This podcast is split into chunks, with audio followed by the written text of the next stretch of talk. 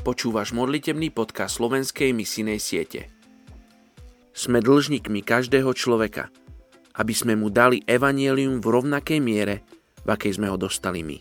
P.F. Brísi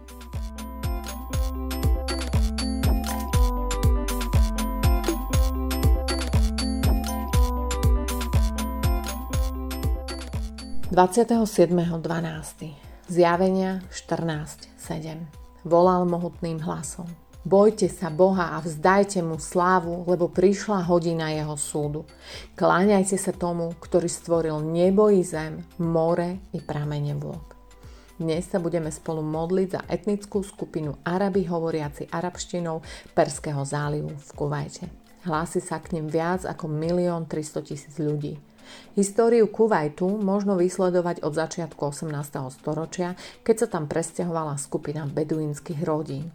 Predtým to bol najmä domov rybárov. 19. storočie prinieslo prosperujúcu obchodnú komunitu, ktorej dominovalo niekoľko prominentných kupeckých rodín, ktoré dodnes majú veľkú moc. Ropa bola objavená v roku 1938, v tom istom roku, keď Irak vyhlásil Kuwait za súčasť svojho národa. Kuwait odolal mnohým hrozbám, vnútorným aj vonkajším. Kvôli vonkajším hrozbám sa počas Prvej svetovej vojny stali britským protektorátom. Briti poskytli veľkú časť územia, na ktoré si Kuwait nárokuje susednej Saudskej Arábii. Kuwait získal nezávislosť od Veľkej Británie v roku 1961. Hoci v Kuvajte žije mnoho ďalších arabských hovoriacich národov, pôvodní Kuvajťania sú tí, ktorí hovoria jazykom Perského zálivu, ktorého dialektom je kuvajská arabština. Od rozvoja ropného priemyslu sú dnes mnohí kuvajskí Arabi byrokratmi, administratívnymi technikmi, priemyselníkmi a inými odborníkmi. Ropné hospodárstvo prinieslo nové komunikačné systémy, vodné systémy a cesty.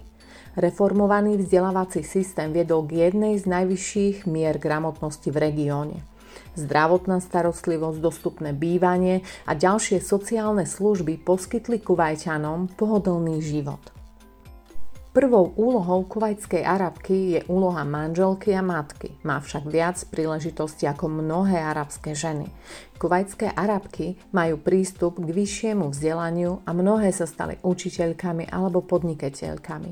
Táto sloboda viedla k vyšším príjmom pre rodinu a k možnosti najať iných na vykonávanie tradičných úloh arabských žien.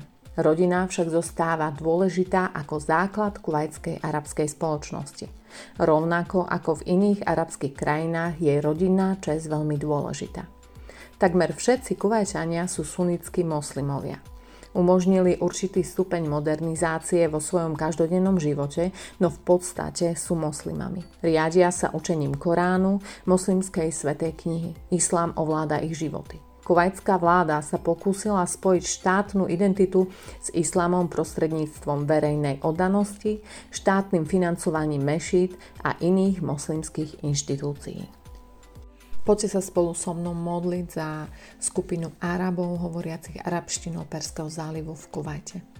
Otecko, ďakujem ti za týchto Arabov. Modlím sa, aby príležitosti, ktoré majú vo svojej krajine, mohli byť aj príležitosťou na spoznanie Božieho slova. Tak ako bojovali za nezávislosť a slobodu, aby to mohlo prísť aj v podobe slobody v tebe. Tak ako si vážia rodiny, nech poznajú aj tú Božiu rodinu. Modlím sa za ľudí odvahy a lásky pre tento národ, ktorí budú svetlom, príkladom pokoja, lásky a soľou pre túto skupinu Arabov v Kuvajte mene Ježiš. Amen.